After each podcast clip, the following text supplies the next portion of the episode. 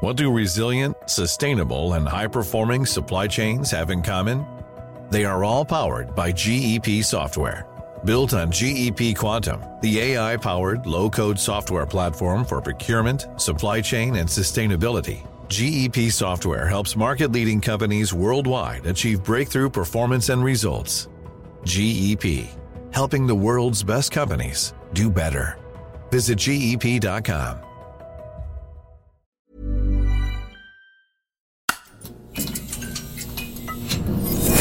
The Economist.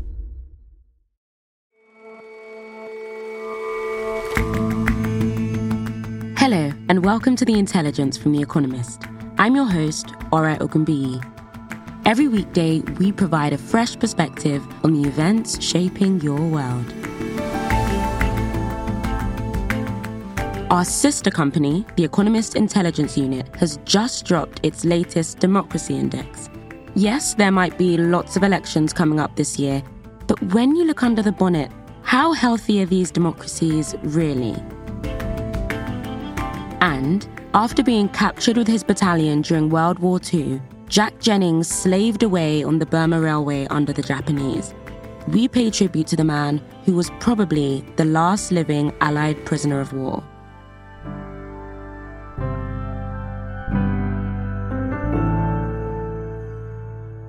But first,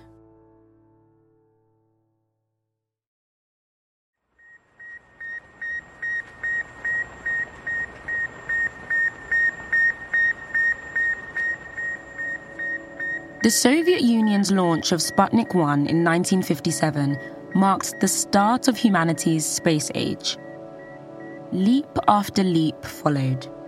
Yuri Gagarin became the first man in space just four years later. Ignition sequence start. Six, five, four, three, two, one, zero. All engine running.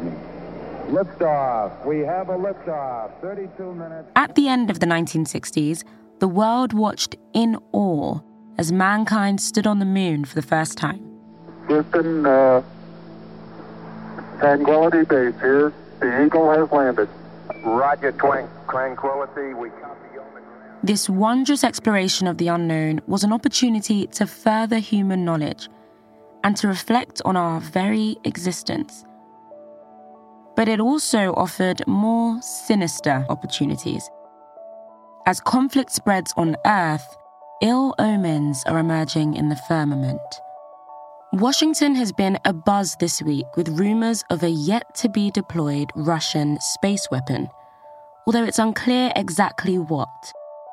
But what is clear is there's a good chance that the first shots of the next war between the world's big powers will be fired in space.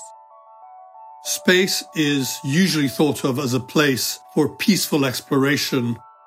Anton LaGuardia is The Economist's diplomatic editor. but it is also increasingly a military domain and a domain of warfare because satellites are so important to everything that happens on the ground in military terms. They provide time signals for weapons, they provide position information, and they provide persistent eyes in the sky to find targets. Tell me a bit more about how space is already a part of modern warfare. There are thousands of satellites in space that do many different jobs. They became part of modern warfare starting in the Gulf War of 1991 when GPS, which we all have in our phones, was a novel thing that helped the Americans and forces with them navigate the famous left hook in the Iraqi desert. Later on, GPS provided the information needed for precision bombing. Communications provided the links to drones that allowed persistent drone surveillance and much more. They've long provided early warning of missile launches. And these days, when missiles are launched in Ukraine or by North Korea, it is immediately seen by American commanders who can send information on where those missiles are headed very quickly to forces on the ground. So I had the chance to speak to the chief of space operations, General Chance Saltzman, who talked to me for about an hour about what his force was doing and how it was developing. There was a time when I was growing up in the service where we thought about space and its capabilities as kind of icing on the cake. That the Joint Force went through a process, it went through its warfighting, and then there were space capabilities that just made us a little better, made it a little sweeter, if you will, icing on the cake.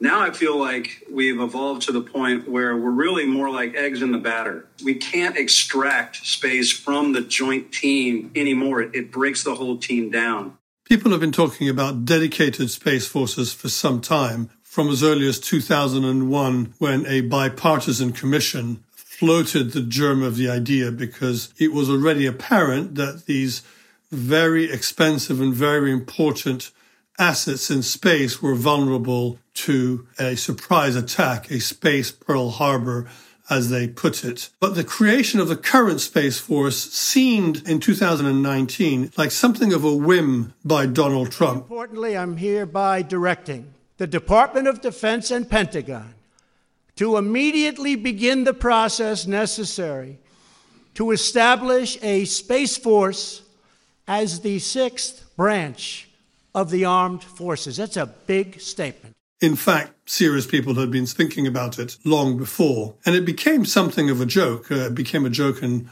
late night comedies, and Netflix even made a comic series. The president is creating a new branch, Space Force, which Mark will run. What? But I think it's now well established, and even people who are not space people, not guardians as they call themselves, think of this as the most important domain in warfare, simply because it enables so much power on land, sea, and air.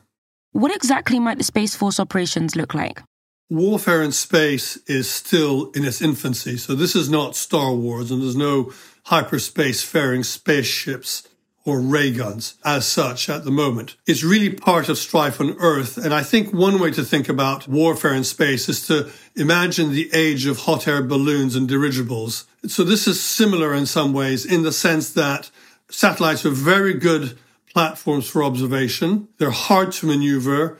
They're easy to spot and they're largely defenseless. And the general talked to me about some of the problems involved in operating militarily in space there's nothing to hide behind in space. And so the, just the basic concepts of conceal and cover uh, change dramatically. Furthermore, to operate in space, you have to follow the rules of orbital mechanics. And that makes all of our orbits very predictable. And so it's not hard to find where satellites should be. It's not hard to see where the satellites are. And once you can see where strategic assets are, it's not a long stretch to say that those assets can become targetable. Anton, how could militaries target satellites?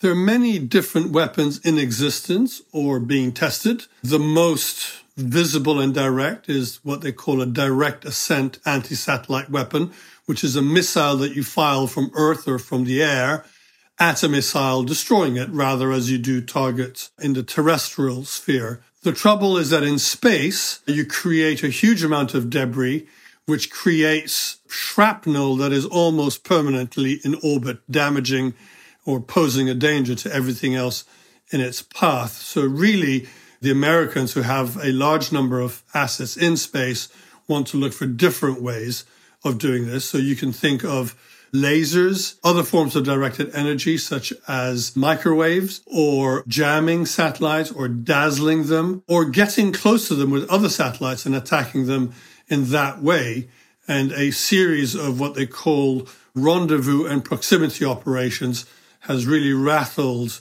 the Americans because of the danger that they pose.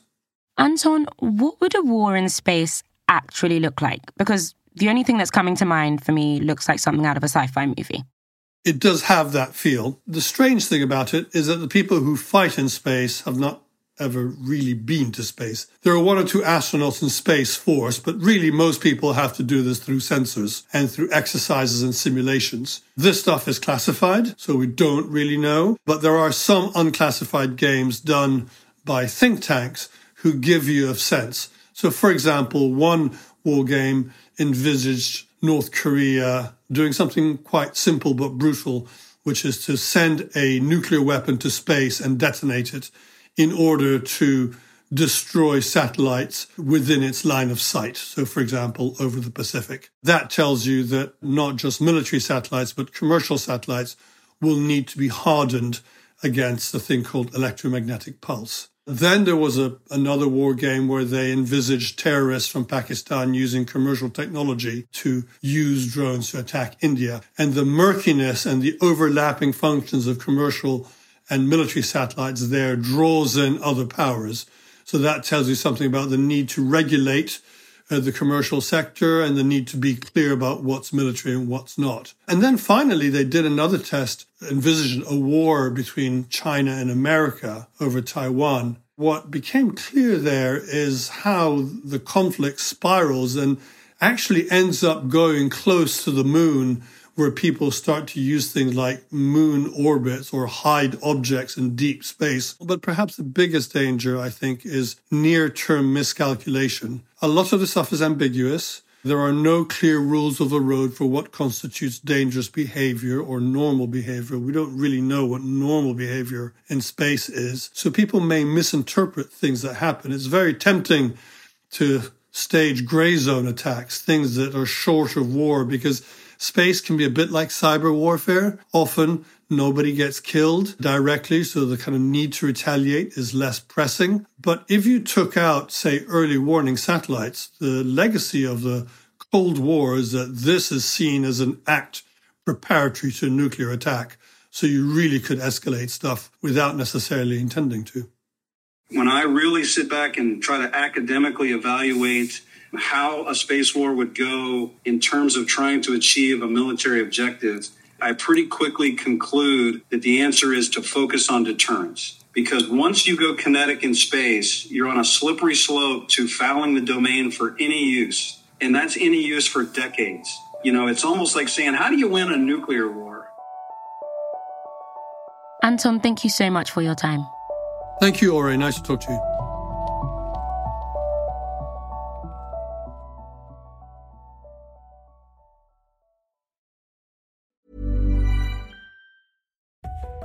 What do resilient, sustainable, and high performing supply chains have in common? They are all powered by GEP software. Built on GEP Quantum, the AI powered low code software platform for procurement, supply chain, and sustainability, GEP software helps market leading companies worldwide achieve breakthrough performance and results. GEP, helping the world's best companies do better. Visit GEP.com.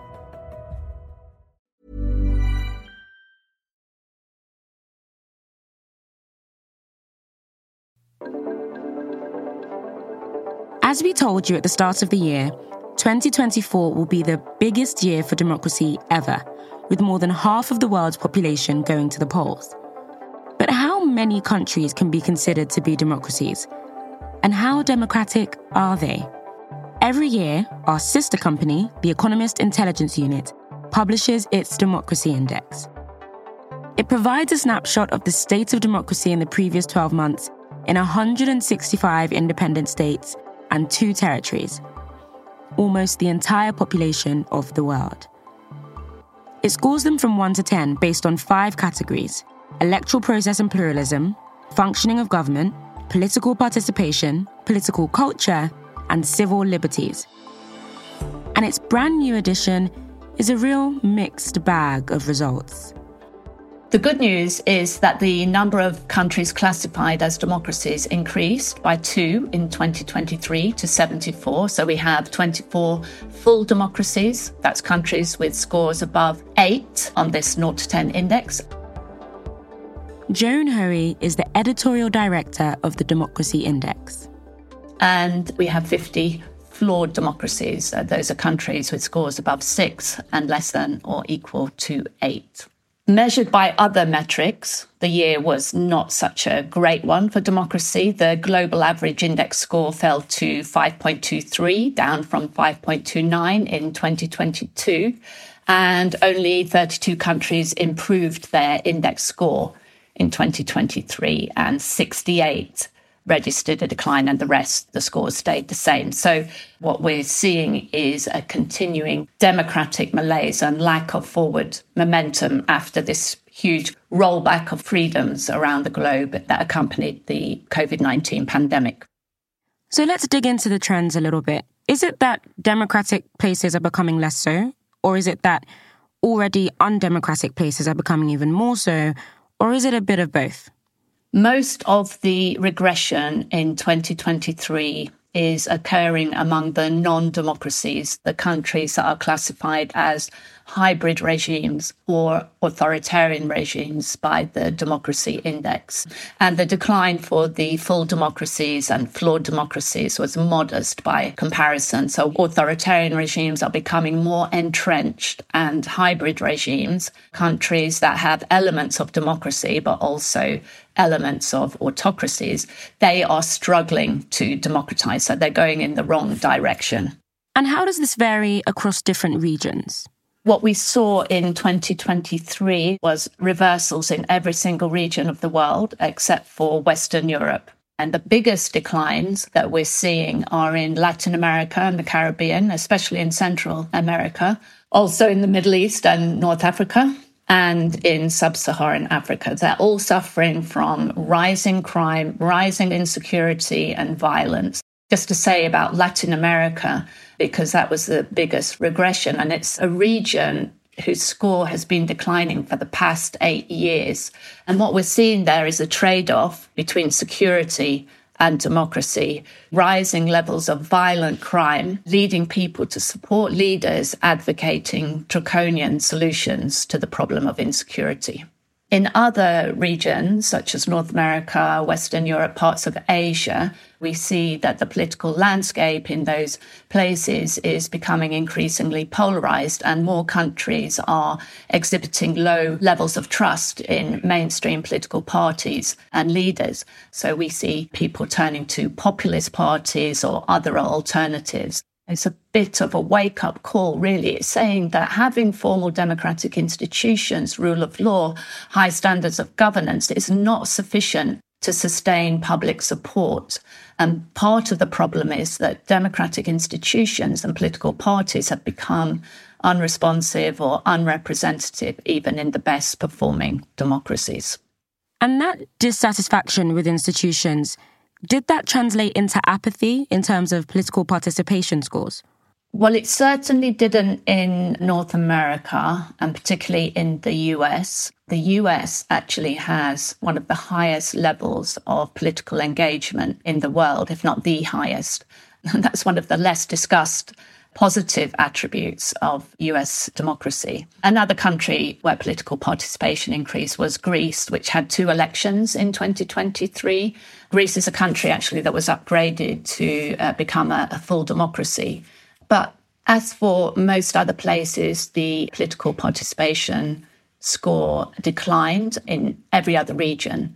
The global average score for political participation has improved a lot between 2006 and 2023. So it's just had these kind of blips during the pandemic and last year. And it may be a blip because 2024 is going to be a massive election year with more than half the population of the world or countries that are home to half the population in the world holding elections in 2024. And in this bumper year for elections, do you think that that will automatically inflate the Democratic Index for the year ahead? Well, not necessarily, but we can hope. And I think we should certainly be celebrating this year as a huge achievement. We're going to see the biggest turnout of voters in the history of the franchise and universal suffrage. We've already had some big elections in Bangladesh, in Taiwan, in Pakistan. We've just had a very big election in Indonesia. It's actually the biggest single day election in the world with uh, potentially more than 200 million voters. So, yes, the fact that we have so many electoral democracies is a cause for celebration. Elections are a necessary condition for democracy, but clearly they're not a sufficient one. Elections need to be free and fair. Now, our index shows that the conditions for free and fair elections exist in only 43 of the estimated 76 countries that are going to the polls in 2024. Now, Joan, this year's report is called Age of Conflict. There are two prominent wars in Ukraine and Gaza, but is there more conflict in today's world than previously? Is it safe to conclude that democracy does not necessarily mean peace? What we are seeing in the 2020s is an increase in violent conflict, certainly compared with the 2010s and with the 2000s, and is preventing progress in many countries. The report looks at the drivers of that, whether economic issues, competition for resources, and perhaps one of the greatest dangers to world peace lies in the realm of geopolitics, that we've entered an era of intensifying great power rivalries, which, if left unchecked, have the potential to unleash a devastating conflict. Joan, thank you so much for your time. Thank you very much. To take a look at what your country scores on the Democracy Index, you can follow the link in our show notes.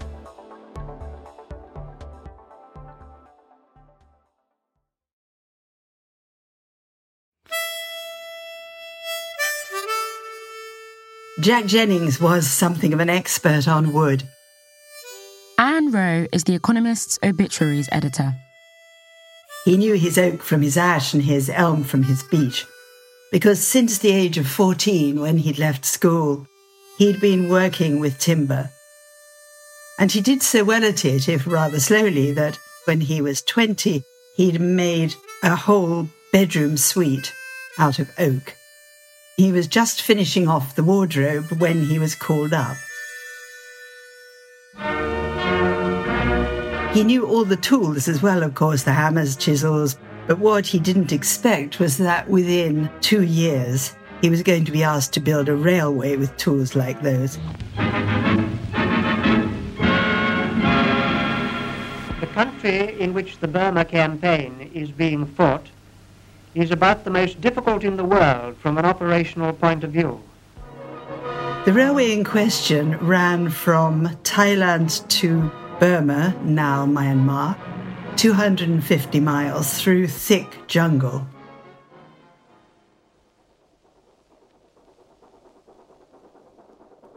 The Japanese occupying power had made this a particular project and they recruited 200,000 Asian civilians and 60,000 Allied prisoners of war to help build the railway.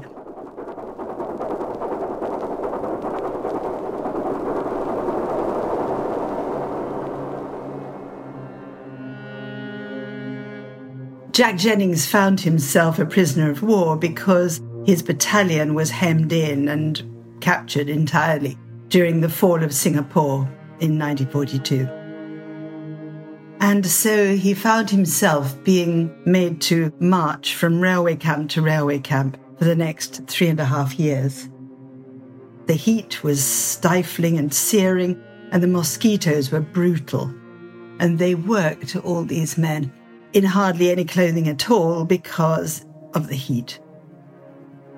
The other problem was that you were often cutting bamboo at the same time. This was very thick grown bamboo, and it would leave splinters and shards around the place, which, if you didn't watch out, would get into your flesh and cause infections. Now, he managed to make himself a pair of wooden shoes, rather nicely designed, as you'd expect from a joiner. So he protected his feet against the bamboo, but he did get a shard in his left leg, which eventually grew into an ulcer the size of a pear. In fact, illnesses and accidents dogged these poor workers. They were slave labourers, there's no getting round it. He himself got malaria and dysentery. He also got renal colic, which was bad enough to put him in a camp hospital for nine months.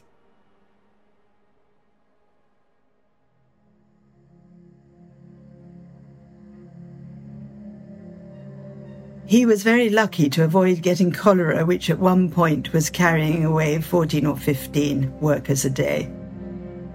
And he was also lucky not to fall into the despair of a friend of his who simply seemed to lie down one night and give up and was found dead beside him in the morning.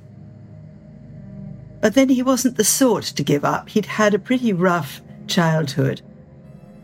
Living in a house where there were nine of them sharing three bedrooms, where there was no internal plumbing, and there was no heating, little or none, and he would go down to the railway that ran very close and scrounge coal that fell off the steam trains. His father died when he was eight, and this meant everything became a struggle for the family, and that was why he had to leave school early and go and earn some money. But he got through it, he kept up with his joinery, and the thing that really raised his morale was that he played the harmonica. He'd started playing it when he was six. When he was in his teens, he began to join up with a harmonica band and wear a rather smart outfit to go and play concerts in schools. When he was first called up in the war, he would play his harmonica at the drop of a hat, and any time anyone wanted a tune or the men wanted to organize a concert, he was there. And he was only sorry that he so overplayed it in those early months of the war that by the time he was on the ship to go out to Singapore, he found there was no sound left in it at all and he threw it into the sea. It was a shame because when he was engaged on building the railway, he really could have done with that. Once he got home, he very quickly resumed the life that he'd had before he was called up. He married Mary, he had two daughters, he went back to his woodworking. But the Burma Railway he didn't talk about very much at all, and it was only in the 1990s that he began to write a memoir about it. and then decided that he would rather like to visit. And he went to visit Thailand. He went four times in the end. And he was always remarkably impressed and always surprised with how lovely it seemed and how well cared for the graveyards were. And he found himself simply appreciating the beauty of the place, not really thinking so much of all the men who had perished there, but appreciating the country as it was and the people as they now were. He even visited the railway that he'd helped build. There was not much of it left, most of it had been removed. So he concluded in the end and declared that the ghosts of his past had been laid by returning. He bought another harmonica and played that until he was in his hundred. And once again, he found he could be happy wherever he was. On Jack Jennings, who has died aged 104.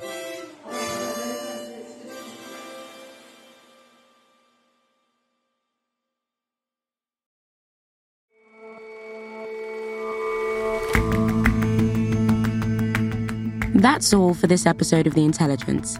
The show's editors are Chris Impey and Jack Gill.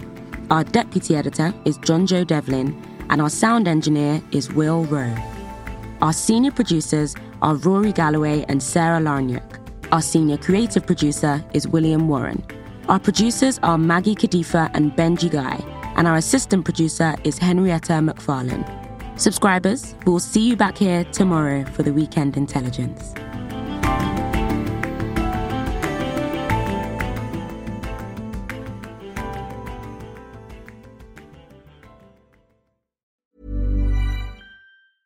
With the highest number of young STEM graduates per capita in the EU, Ireland has the people and skills your company needs to succeed here.